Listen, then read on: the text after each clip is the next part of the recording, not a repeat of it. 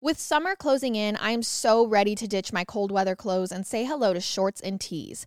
But I don't want to just buy what's trendy. I want to update timeless, high quality summer pieces that I can utilize for all seasons and years to come without spending a fortune.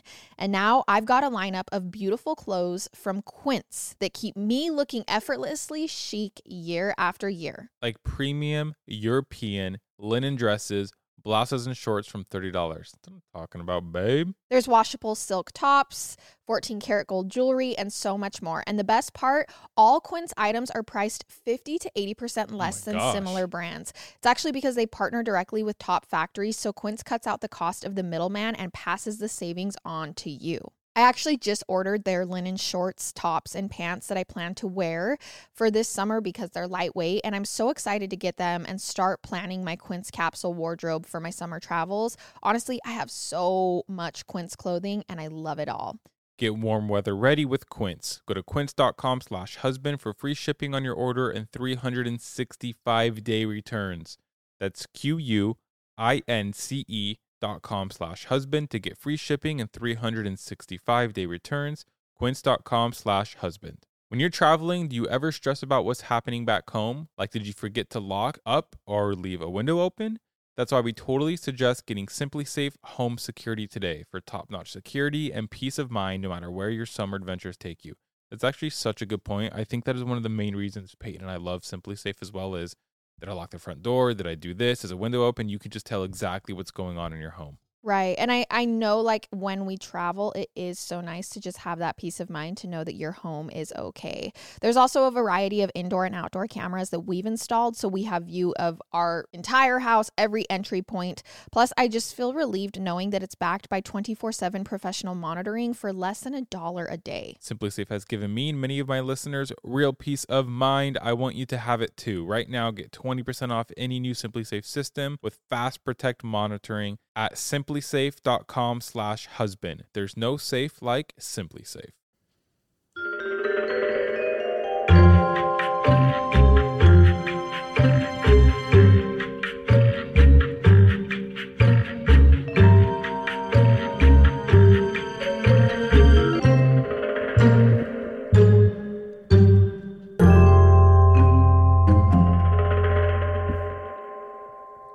Hey, everybody. Welcome back to our podcast. This is Murder with My Husband. I'm Payton Moreland, And I'm Garrett Moreland. and he's the husband. And I'm the husband. Welcome back. I know that last week we were going to try to get out two episodes, but it just ended up being a way busy week for both of us. And so we're here today with part two of Chris Watts's case, the Watts family um, murders, basically.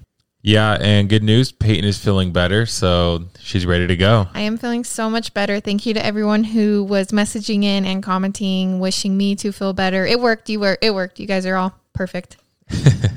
Uh, we just want to say thank you to everyone for the support we've been getting on social media and for sharing. Just a reminder if you haven't yet, please leave us a review if whatever platform you are listening on allows it.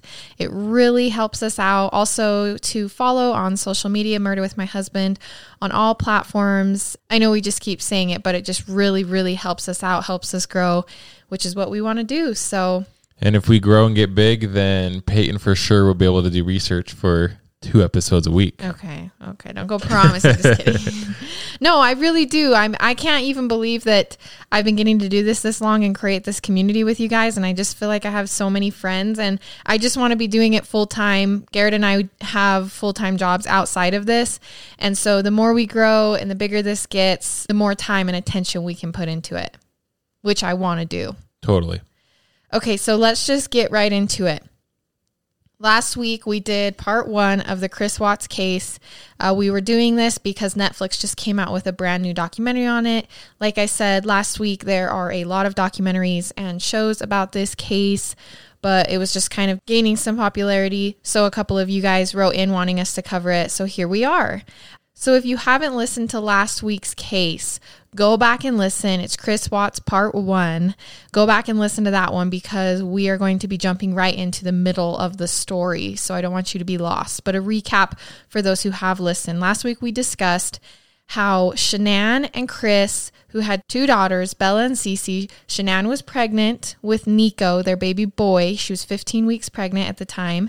We discovered that Chris was having an affair with Nicole, bad Nicole, with bad Nicole, and Shanann was starting to feel like something was wrong with Chris. She felt him pulling away. They were fighting a lot. She went on a trip, came home in the middle of the night, and then when he woke up for work that morning, according to him, they proceeded to have a fight. That morning, he strangled her as well as his two daughters and then went to work. So then we jumped back into where Good Nicole, which is Shanann's friend, comes over to her house in the morning because she's not replying to texts. She's worried about her. She calls the cops. Chris comes home. He's acting super weird. We see all of this on the body cam footage of the police. And that's basically where we were at. They're finishing up at Shanann's Yeah. house the day she went missing. Okay, I remember that now.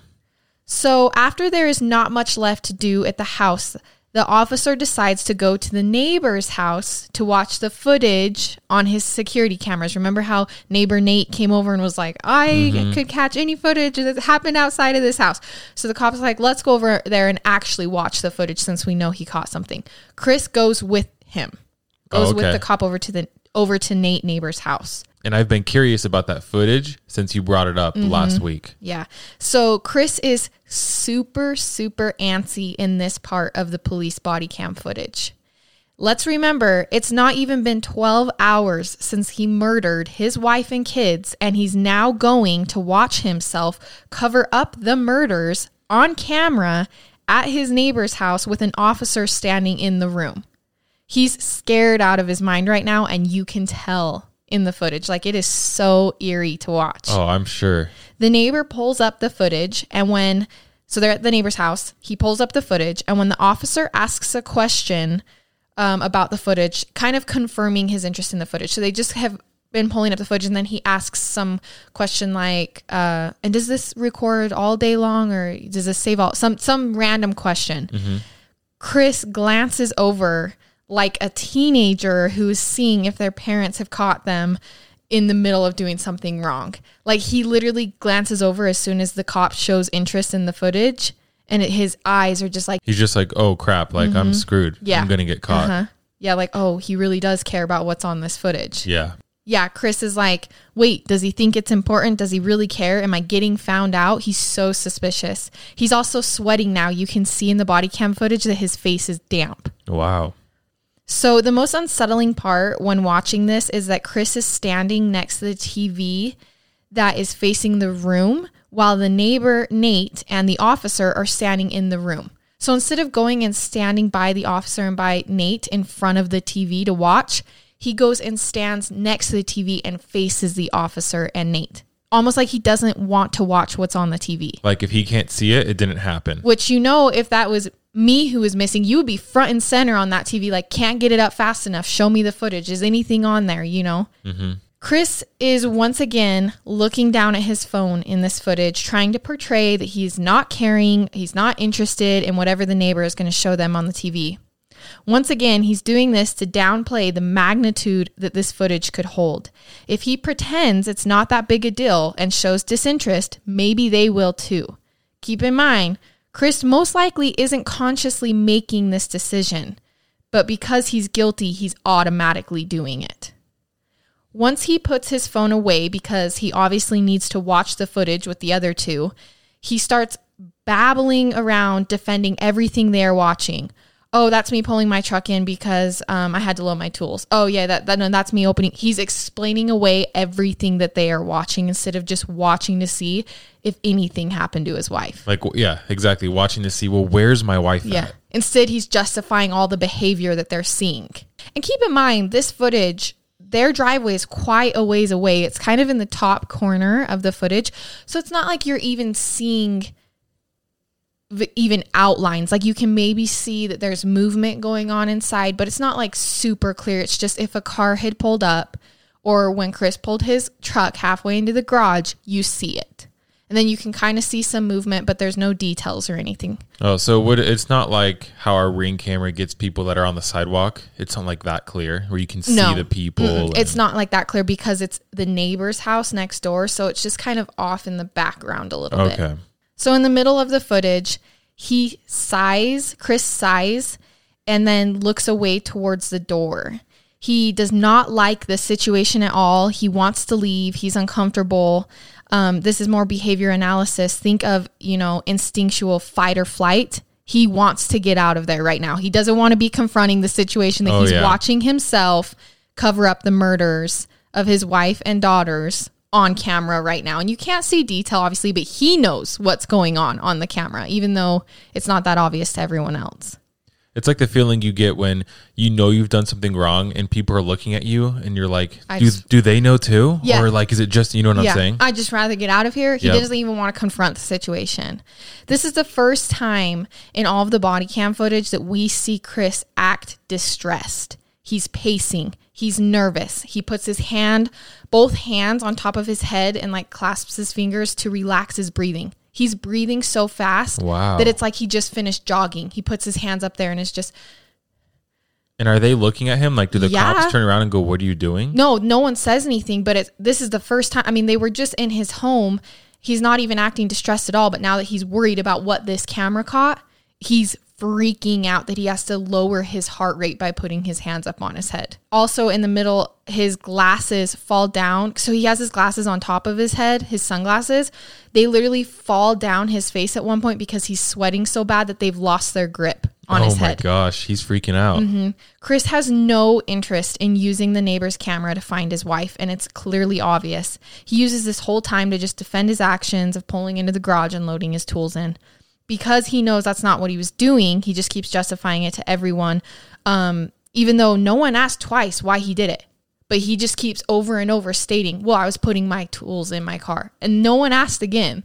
Yeah, I was gonna ask, are the cop is the cop suspicious at all? Like, are those tools or are they not tools? I don't think I don't think at first they're thinking he's loading their bodies into his truck, uh-huh. but when he just keeps saying over and over, "Oh, I'm just loading my tools in." "Oh, no, I'm just loading my tools in." And they're not asking anything. He just says it out of the blue.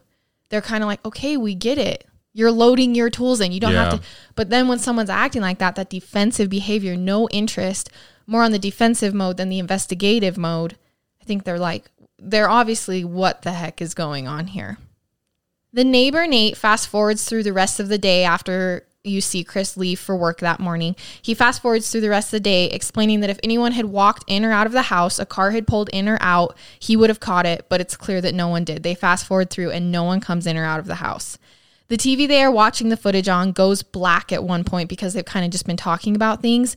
Um, but then Nate is sort of messing around with the remote, and something pops up on the screen, like from the station they were watching before they pulled up the security footage.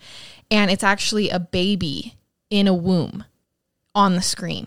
Like it's like some, I don't know, maybe like a sci fi thing Oh, okay. showing that process or whatever. Uh huh. And Chris looks at it, just glances at it, and then turns to the officer and goes, Oh, by the way, my wife is 15 weeks pregnant. Oh wow. Okay. Yeah. Chris keeps pacing, swaying, sighing, deflecting the rest of the video. As the officer and Chris go to walk out of the door, they've finished watching all the footage. The officer stops and tells Chris to keep going, go ahead and leave. I'm just going to stay back and get the, the neighbor's info real quick, you know, just police work. Chris is like, okay, and walks out the door. As soon as the door closes, the neighbor immediately turns to the cop and goes, he's not acting right at all. No, Nate. Nate, Nate, the neighbor, right? Nate, the neighbor. I wonder. So, what did the cop say back? So he's like, yeah, and he's like, yeah. He he tells them Chris never pulls his truck halfway into the garage like that to load his tools.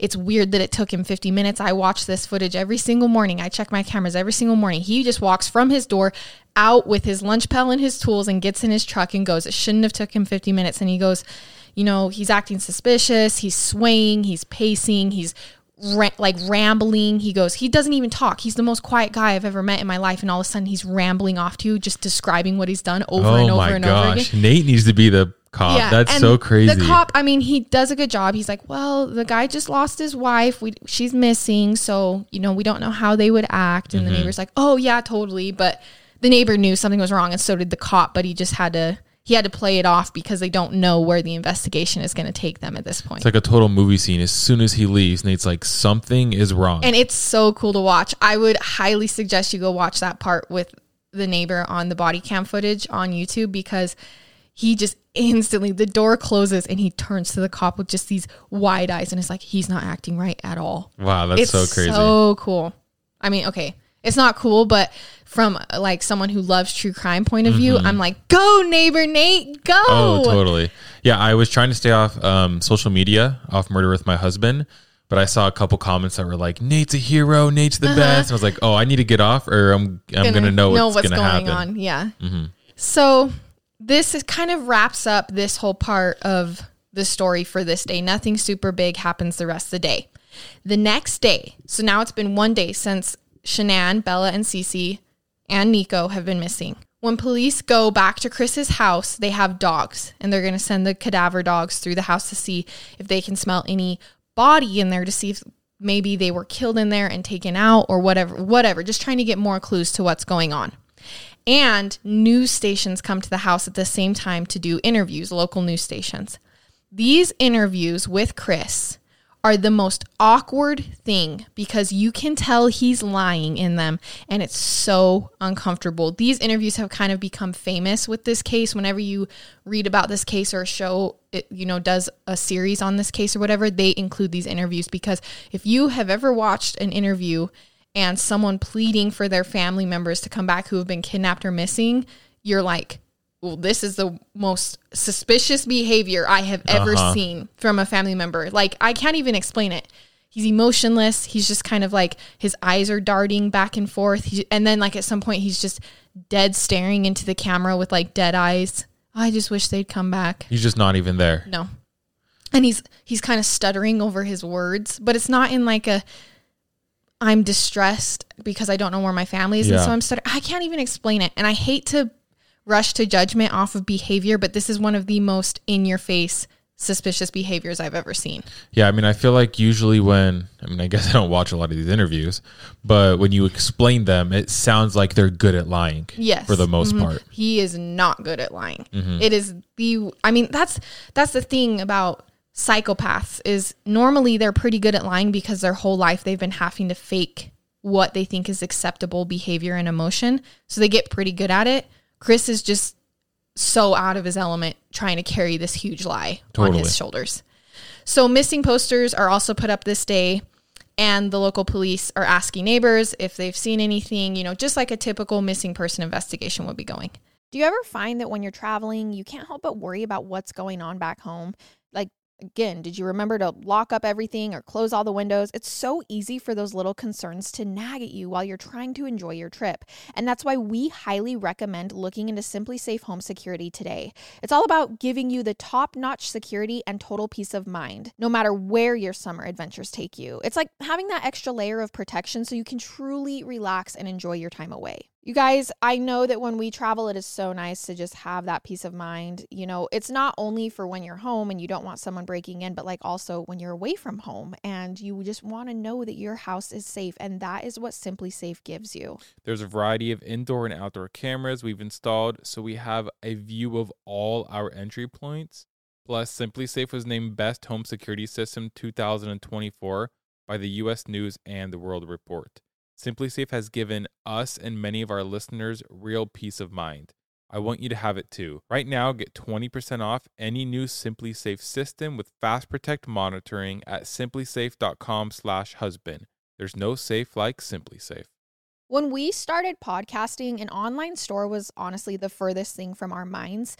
But now we're selling Murder with My Husband merch, and it's so easy because we use Shopify. And we really do. We use Shopify to sell our merch. I've been using Shopify for years, so it is absolutely amazing, easy to use, so intuitive. I love it. Shopify is the global commerce platform that helps you sell at every stage of your business. And it's great because they grow with you. So whether you're just launching your shop or you've just hit a million orders, they are there every step of the way. Shopify helps you turn browsers into buyers with the internet's best converting checkout up to 36% better compared to other leading commerce platforms. We've actually tried a couple other platforms before we started using Shopify to sell our merch, and Shopify is just the best. Um, I've been using it for years, like I've said, and I just love having control over it and being able to do what I want. Shopify powers 10% of all e commerce in the US, and Shopify is a global force behind Allbirds, Rothy's, and Brooklinen, and millions of other entrepreneurs of every size across 175 countries. So sign up for a $1 per month trial period at shopify.com slash husband. That's all lowercase. Go to shopify.com slash husband now to grow your business no matter what stage you're in. Shopify.com slash husband. All right, you guys, Audible is your one stop app for all things audio entertainment, from bestsellers and the latest releases to celebrity memoirs and gripping mysteries. Audible's library is brimming with countless genres to love and new discoveries to make. Dive into an unparalleled selection of audiobooks and explore exclusive Audible originals brought to life by top celebrities, renowned experts, and fresh voices. As an Audible member, you can choose one title a month to keep from their entire catalog, including the latest bestsellers and new releases. Plus, you can enjoy unlimited access to a growing selection of audiobooks, Audible originals, and podcasts such as Murder with My Husband. Honestly, I love Audible because I will get into a story while I'm cleaning or driving. Sometimes I get so hooked listening to a story, I just end up finding new places to clean or just end up sitting in my car, which drives Garrett nuts, but I'm out there sitting there. New members can explore Audible free for 30 days. Also, this March through May, the Audible sweep you into a realm of intrigue and suspense with their mystery and thriller collection, featuring exclusive new thrillers from their best selling authors. Their selection is designed to captivate and surprise, ensuring your heart rate remains as elevated as your imagination. New members can try Audible for free for 30 days. Visit audible.com slash MWMH or text MWMH to 500 500. That's audible.com slash MWMH or text MWMH to 500 500.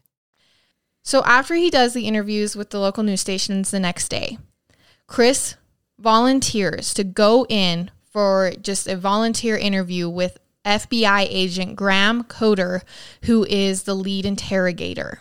So they go to the police station and they sit down and they do these interviews. This first interview. They do a good job of making Chris feel comfortable right away in these interviews. So this is where I'm going to get into behavior analysis on both the FBI and Chris for what each of them were doing during mm-hmm. this interrogate during there's a couple interrogations during these next interrogations. So they walk in to do this um, interrogation. Grahm the fbi agent is not dressed in any fbi attire. He sits on the same side of the table with chris but makes him move into the corner seat so that he's locked in. So in order to not uh, intimidate him. Uh-huh. He's not wearing a big FBI jacket. He just is dressed like a normal person. Instead of sitting across from him to try to like, you know, act like it's official, he sits on the same side to try to downplay it. He does push him into the corner to make him feel like he can't escape, but he's trying to make it seem really relaxed for Chris. He asks Chris about the whole story all over again. He needs to understand completely before, you know, he can start poking holes in Chris's story. Something that I just thought of while you were saying that is how he asked for the whole story again. When I have to explain a story to someone more than two times, like I start to get annoyed or frustrated because you know it's just repetition uh-huh. over and over. Mm-hmm. I can't imagine like what that's doing to Chris. Yes, you know, especially mentally. because it's a lie right? Yep. So you're just starting to be like, oh my gosh, I can't just, you know, you start to miss things or skip things or add things, right? Totally. So this tactic is also making Chris feel like they are on his side by just agreeing with everything he's saying. Oh yeah, just tell us the story. Okay, yeah, that makes sense. Yeah, that makes sense. They take his phone at the beginning for evidence, but they don't tell him it's for evidence. They just tell him, you know, we're going to confiscate your phone because this is an interview and whatever, and he gladly hands it over. After every statement that Chris makes in this interview, for instance, yeah, her phone was off. He asks, "Well, why do you think the phone was off?" Oh, That's okay. what the so he everything that he says, the FBI asks, "Well, why?" Why do you think that? Trying to get more information than just the mm-hmm. basics. Mm-hmm. Trying to get him to choke up too. Like totally. If, if, he says something that doesn't make sense, for him to have to explain it, he's gonna have to add another lie, another lie. It's putting the pressure on him. After they get all of that out the way, Grahm turns his chair to face Chris. He tells him that he has to ask him a hard question and please keep an open mind. And then he tells Chris that it's weird that they had marital issues the same day that she went missing. He's like, you know, we have to say it's weird that you say that you two got in a fight because he claims to them, oh, we got in a fight. I left for work, came then- home, she's missing. Yep. So he says, It's weird to me that you guys get in a fight about your marital issues. You say you're going to get a divorce. You tell her you want a divorce. And the same day she goes missing. Like, we have to confront how strange that is.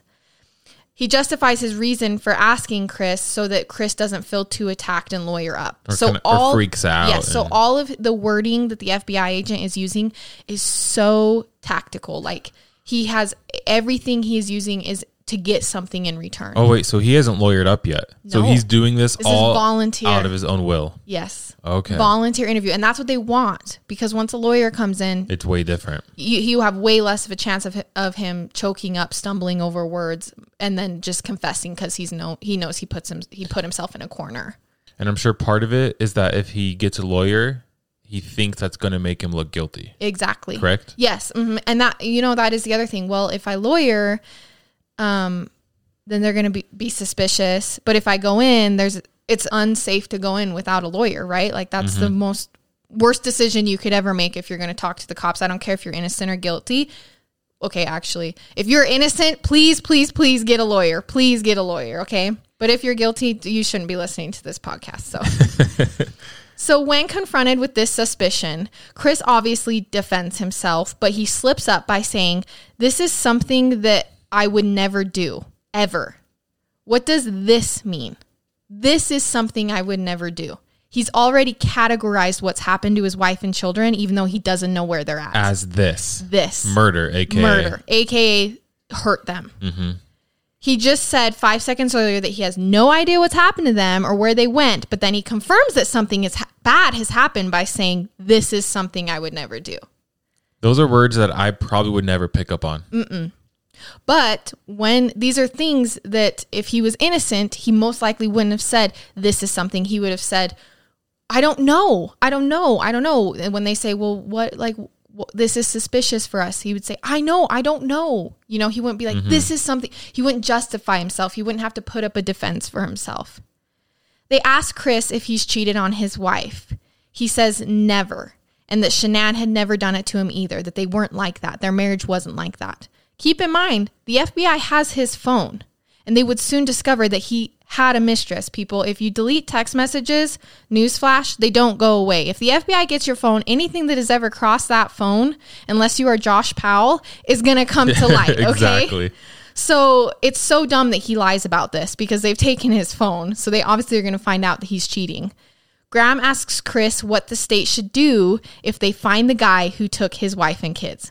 He's, he looks at Chris and says, Okay, so what do you think we should do to the guy who took your wife and kids? These are all such smart questions. Yes, it's a it's a trap. Yep. Because if he goes, well, you know, if he goes light on it, then it's him defending whoever took his wife and kids, which doesn't make sense. And if he goes hard on it and then he gets presumed guilty, you basically just told the judge to give you the death penalty. Totally. Yep. So it's a tra- it's a trap either way.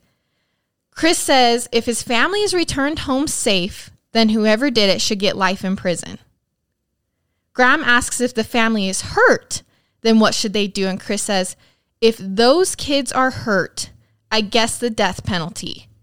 Take note of him calling his own kids those kids. He's disassociating himself Mhm. He's already trying to disconnect from everything. from everything that's going on. Um, they end the first interview here because it's kind of towards the end of the day. They had done all those, he had done all those news interviews. They had been searching the house and everything. Grahm tells Chris that he's sorry about the harsh and tough questions he's asked, but, you know, he was just doing his job, and Chris agrees.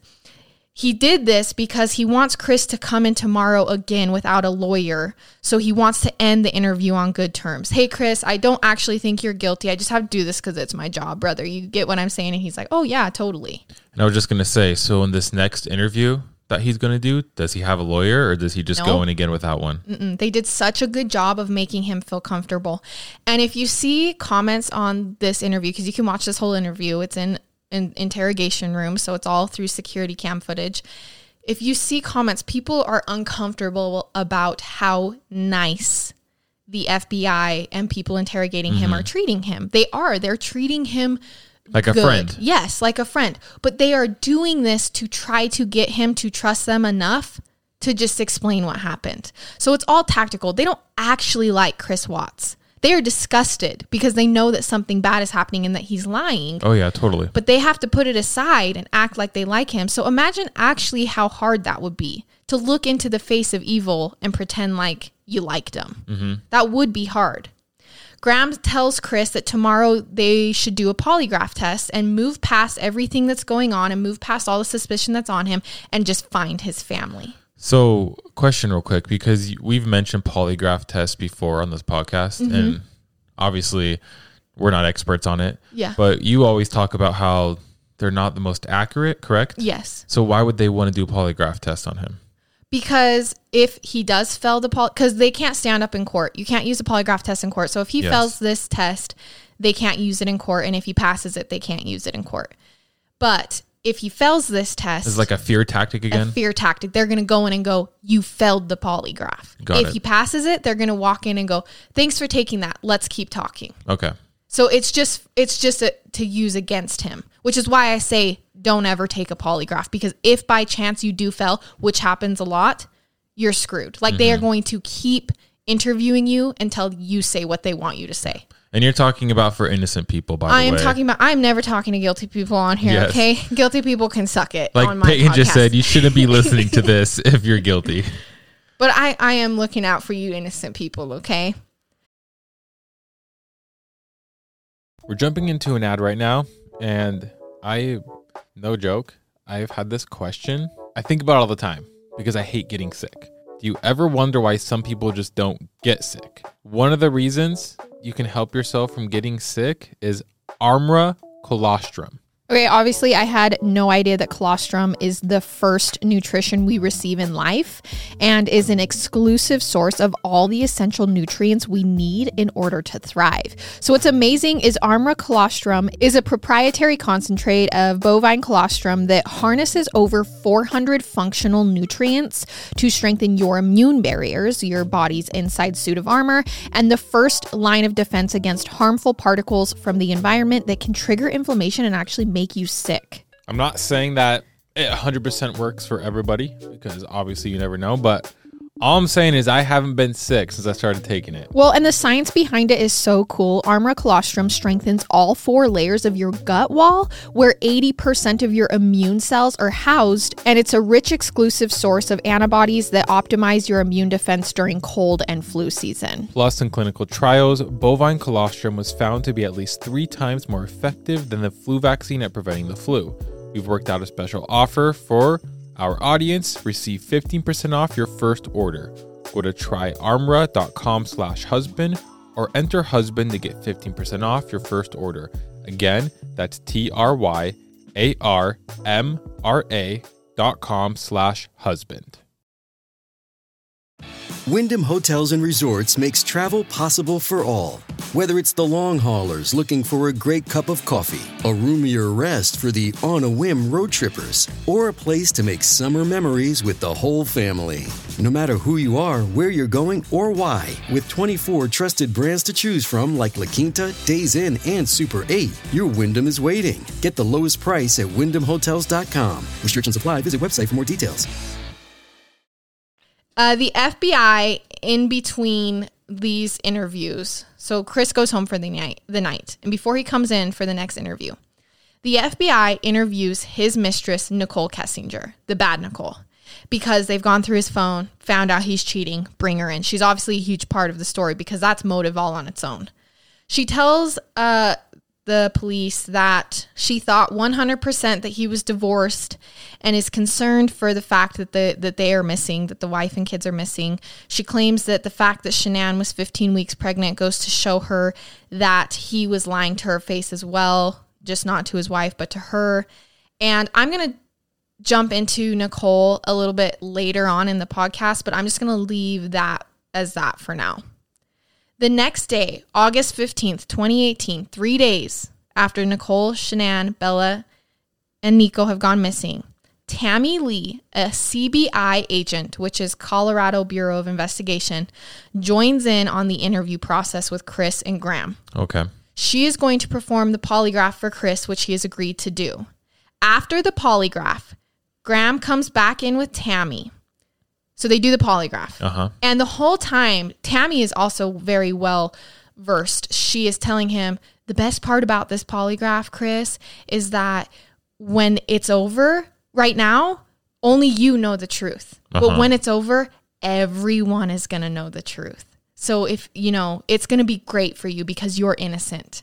So when you pass this polygraph, it's going to be great. It's all going to go away and we're going to find the you're we're going to find your family. That's kind of creepy. Uh-huh. Like she is so she is so but I mean, good. it's really good.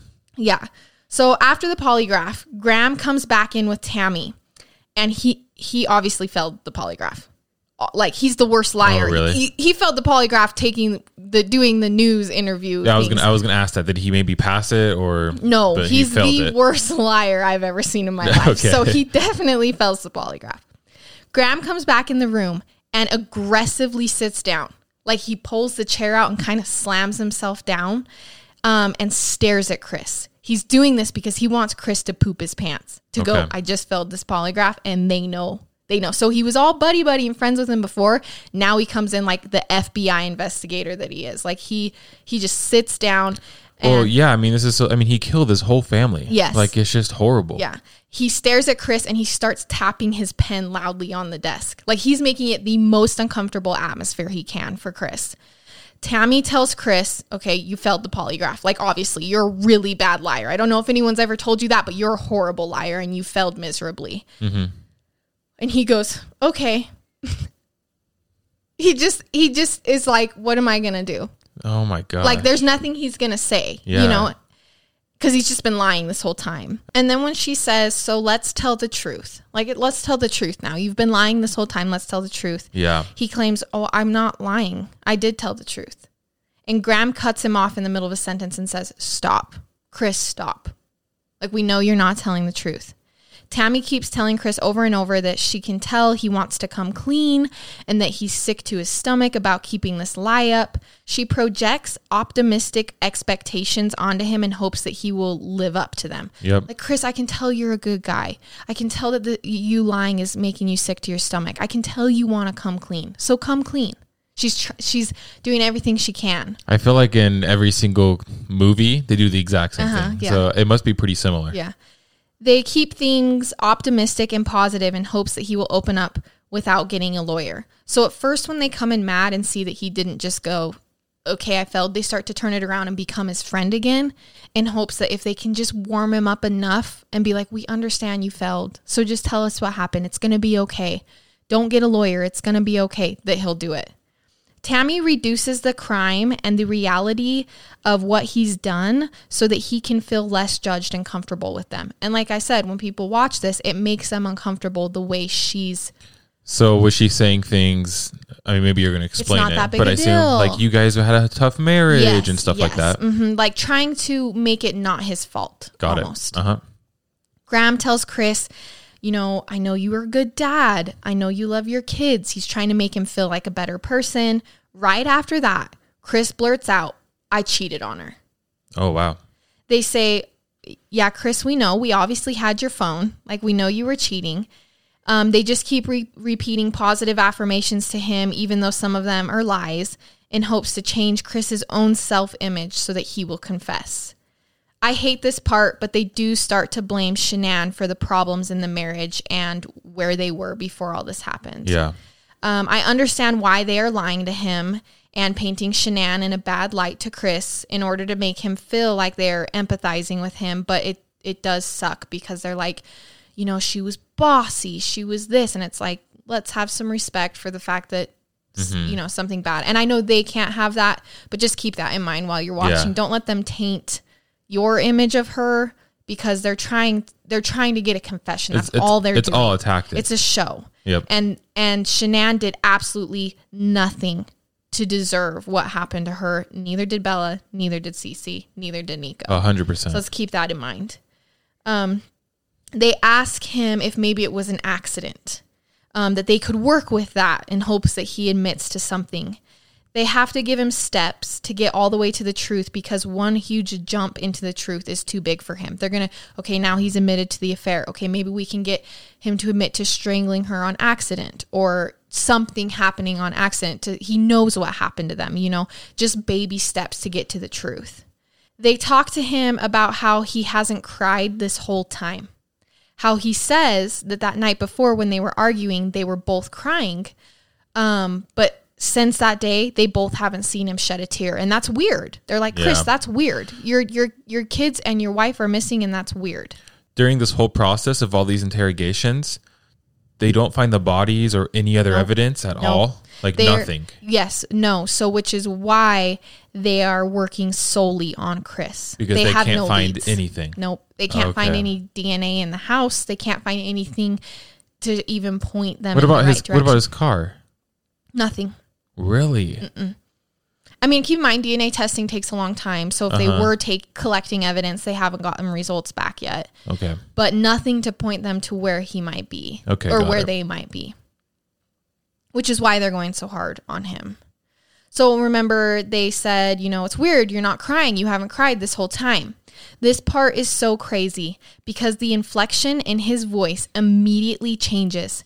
His voice gets shaky and broken, and he says that just because he hasn't cried doesn't mean he's not sad, but he's immediately fake, fake crying, fake emotion because they just told him that's what they would expect, and so he's giving them what they asked for So he's trying to cry. yeah, the whole time he's like, "No, I didn't do anything. No, I didn't do anything." They're like, "Chris, you haven't cried at all," and he goes, "Just because I I haven't cried doesn't mean I'm not Yeah. sad." Like he immediately starts so acting like he's crying. It's it's the str- I'm like It's "You're probably awkward to watch, too. It is. It's so uncomfortable to watch. He starts sniffling. He's obviously not crying. But as soon as they move off the subject of him not crying, he immediately stops. It's back to his regular voice. Oh my gosh. Their only goal is to find the girls. They don't care what story he tells them. This is when Tammy throws out the possibility that maybe Shanann hurt the girls um, because they didn't leave that house that day. The only way they left the house was in his truck, and everyone knows that. The evidence proves that. So maybe Shanann hurt the girls and you hurt Shanann. So something I thought of, and maybe the evidence points to this, but what if they left out the back door, right? Couldn't they technically have Yes, they technically could have, but keep in mind all the doors were locked from the inside. Oh, that's right. So they figured out that the only way she could have left was through the garage. To the garage. They put a picture of Cece and Bella right in front of Chris at this point, and they continue throwing out, you know, Shanann hurt them, and maybe you got mad and hurt her. Out of the blue, Chris asks if he can talk to his dad. This is the first time in all the footage we have of Chris that he starts crying. He says, Can I just talk to my dad? I just haven't, he, he Uh-huh. flew all the way here to see me, and I haven't talked to him. They get Chris's dad and send him into the interrogation room where Chris is waiting. And Chris admits to his dad, Ronnie Watts, that Shanann killed Cece and Bella and then he killed her. This part makes me sad because the dad is so sick to his stomach and you can tell. Oh man. He tells him that the conversation they had that morning was emotional. And when he brought up the divorce, she went crazy. He went downstairs to start getting ready for work. And when he came back upstairs, she had killed the girls. And so then he freaked out and killed her. It's interesting how he wouldn't admit that he killed the kids, but admitted, Admitted that he, he killed, killed her. her. Kind of like what you were saying, like step by step, Slowly. he was admitting Yes. things. His dad tells him to hire a lawyer.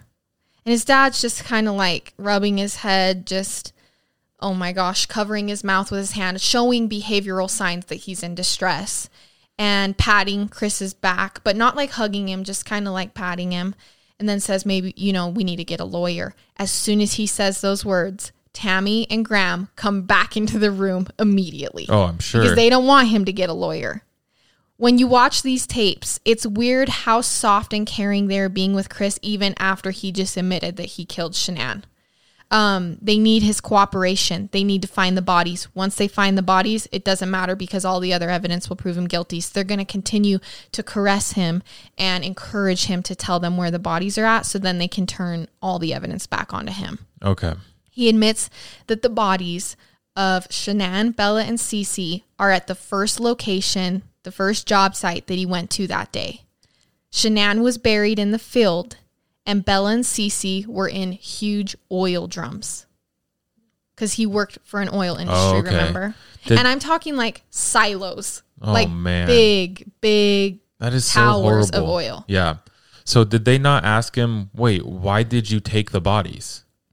Like No. in the interrogation, or was it the interrogation just over at that point? So they came back in, sit down, and say, Chris, can you tell us where the bodies are? Can you tell us where they are? We understand what happened. So they didn't even want to get into that. Nope, they, weren't going to get into details because they knew it was a lie. Okay. They just wanted to find the bodies at this point. They needed to, and they say that they go, "It's cold out there, Chris. Like they're cold. Let's bring them in. Let's get them out of the cold. They're your daughters." They don't talk about Shanann mm-hmm. because right now he's painted Shanann as the bad person. He's crying at this point, but keep in mind, it's not because of what he's done. He feels bad for himself. He is distressed over the fact that the public will know what he did and that they will paint him in a bad light. So as soon as they come back in and start talking, he can't really even talk about where the bodies are because all he's saying is the press is going to make me look so bad. They're going to paint me I, um, like my life is over. They're going to make me look so bad. And little this, I mean, he'll be in jail for the rest of his life. and Won't it's even like, matter. hey, you just said you admitted to at least killing your wife, and you're distressed about how the public's gonna look at you. Like your priorities are so off, dude. Seriously. After they have determined exactly where the bodies are, Tammy tells Chris. So they they get everything written down. They're like, these are where the bodies are. They send people out to go look for the bodies. They send um, Ronnie, Chris's dad, back out of the room. Tammy, the interrogation keeps going. Tammy turns to Chris and tells him that if the way he has said that this all went down is not the truth, she would hate for Shanann to get that kind of rep. So she's like, you know, if thanks for telling us where the bodies are. Now, if what you're telling us is the truth and Shanann killed the kids and she really didn't, you're going to be okay with that. You're going to be okay with painting her as the bad person if she didn't really kill those kids. So they immediately turn on him. Yeah. They're like, Chris, we know she didn't kill the kids. They tell him that his story doesn't make sense, even though they are the ones who basically planted this story in his head. Like, remember, Tammy was the one who was like, well, maybe Shanann did it and you hurt Shanann. And now they're telling him his story doesn't make sense. They're like, that doesn't make sense. All along, they knew he did it. They just want to know where the bodies are. And then they arrest him. He doesn't admit to it. He says, "Nope, she she hurt the kids and I hurt her." And that's how they end the interrogation. He's arrested. Three months after the murders, Chris Watts pleads guilty to all charges of murder, to murdering Shanann, Cece, and Bella in order to not get the death penalty. Oh wow. I was gonna say, why did he plead guilty? So his lawyers, I'm sure, told Or them, like you're hey, going to have to plead guilty to all three Okay. to not get the death penalty. He's sentenced to life in prison without the possibility of parole. According to the dailymail.com, recently, Chris has come forward and done interviews with people. He has claimed that he had actually planned and thought about killing them before that night. Oh my God. He had actually tried to slip Shanann an oxy in hopes to induce a miscarriage, but it didn't work. He says that when she got home that night, he had a feeling that Shanann knew he had been cheating. He also claims later that he originally tried to smother the girls in their bed first. So he woke up that morning and it didn't go like he said it originally went. This is what he said recently. So this wasn't in court documents or anything. This is just in interviews. okay. He says he woke up that morning. She came home. They really did have sex. yeah. They go back to sleep. He wakes up that morning for work, goes in to Bella and Cece's room, and smothers both of them. Oh, so he killed them first. He goes in, smothers both of them, goes back into the bedroom and kills, starts strangling Shanann. In the middle of strangling Shanann, both the girls walk into the bedroom. He hadn't killed them, he had only made them pass out. Oh my gosh. So then he and they're freaking out because their dad just came in and tried to do that, but they're confused. They don't understand what's going on, obviously. Uh huh. And so he uh he finishes killing Shanann and then he packs up all the bodies, packs up the girls, really does put them alive in the truck with Shanann on the floor, drives to the site, gets Shanann out, buries her, comes back, kills both the girls in the back of the truck by ah, smothering That them is horrible. That is just horrible. and does one in front of the other. I'm not going to get into the details because Yeah. he does go into details, but just so we can understand how horrible this crime was. It wasn't like he individually went into their bedrooms. You know what I'm saying? Oh, totally. And I think it's hard because when people start crying in the interrogation room, people want to naturally probably feel bad for him. Yes. But it's like he just killed three people. Oh, yeah. His family. He killed his family. Oh yeah. And and he tried so hard and even honestly the media has done their own part in painting Shanann in a bad light. As painting her as this person who is demanding and just needy and all Uh-huh. this stuff and I don't care. I don't care how she acted. None of this should have got, happened. Oh, 100%. and those girls, none of this should have happened. Yeah, it's and horrible. so keep that in mind when you're reading sources and stuff like that because I know it's not on purpose, but it, sometimes people just do it. So, yes, he's come forward recently and kind of updated his side of the story, stating, No, she didn't hurt them. I know I went to court basically saying that, but it's not true. I killed all of them, and this is how it happened, really. This is how it really went down. Has never spoken about on Nicole, the mistress, bad Nicole, and her role in it. Okay. So now we're going to kind of get into just it's short a little conspiracy theory that people have. This has never been solidified or anything. Was Nicole the mistress in on it? Because he said he'd thought about it before. He he'd kind of planned it.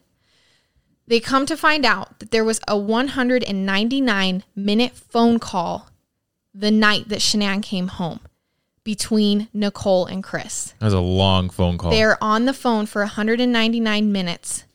They hang up. Shanann walks in the door. They have sex. He wakes up a couple hours later and kills his family. That- yeah. I we don't know what happened on the phone call. I don't even know. We just know that that phone call happened. People claim that her interview with cops is sketchy. She doesn't have any emotion for the fact that Shanann and the girls are missing. She's laughing. She's kind of talking like whatever about it. Oh no, no, he was lying to me. I don't know. He didn't know. Um after he was arrested and going to prison, Nicole uh bad Nicole googled how to write a book off of a situation like this. So she wanted to profit She wanted to make money off of all off this. of being the mistress of a man who killed his family. Okay. She had also, in her interview with cops, she claims that she didn't know he had a wife. Remember that she thought they were divorced for sure. They go back through her Google search history, find out that she was looking at Shanann's Facebook often. Oh she knew that they were pregnant. And she pretended she, when cops told her, she was like, he was, she was pregnant. She knew Oh, that so Shanann was- was, she pregnant. was She, saw, lying. yes, she was lying about everything she knew. She had Googled um, stuff about wedding dresses. I told you she had Googled about how to be a mistress. She had Googled stuff about sexual things, like how to do sexual things with guys. He had Googled how to how do you know when you're in love with someone which like you're married and have kids you should probably know that is so strange. so all of their Google history has kind of s- sprung up this conspiracy theory that maybe she knew that he was planning on hurting them or something because Yeah. she completely lied about knowing anything about it. But then all of her search history on her computer and stuff proves that she did know stuff about it. I'm not saying either way. I'm just saying that there's more to Nicole's side of the story. So if you're interested in that, you can go ahead and look it up. Okay. Yeah, that makes sense. And that's my part two of Chris Watts. That escalated so quickly from the time that they went and watched all the video footage With of Nate.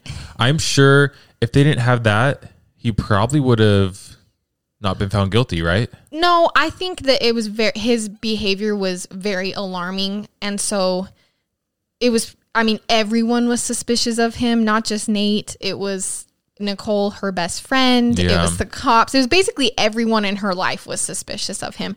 And it didn't help that he had a mistress and all everything stacked up. I think in that the interrogations would have still gone the same. The only part that uh, the the video footage did for them was to be able to look at him and say they left in your truck. Yeah. There's no other way they left. Dang, Nate, Nicole, and the cop really did help so, so much. much. Yes. Ser- and like I said, Nicole, the best friend, she is just amazing. Yeah. She was such an advocate for Shanann and continues to be. Um, so recently on TikTok, there has sprouted up a video because of the Netflix um, documentary on this, people have gone back and started watching the footage again of all of it, you know, watching them walking through the house. And someone put up on TikTok a video watching the footage and they're freaking out because in the background of the footage when they're standing up in the foyer looking at the cell phone you can see one of the girls bedrooms in the back and a little girl pokes her head out of the doorway What? And it's real? yes it's real and so everyone was freaking out like the girls were there like they were ghosts that's what they were assuming like it Uh-huh. was a paranormal thing caught but like oh my gosh they were there watching in watching everything Anyways, come to find out, it was just left out of the media because they were underage. But Nicole didn't just bring her son, she also brought her little girls Got to the it. house that day. So the little girls were also going through the house. So if you did see that TikTok thing, don't be freaking out because when I first watched it, I was like, like, oh my gosh. oh my gosh. But then as I kind of dug deeper into comments and research and stuff, I figured out that because they were underage, they had kind of been left out of the story, but they were there that day, supposedly. I mean, uh, that could be just fake too, okay?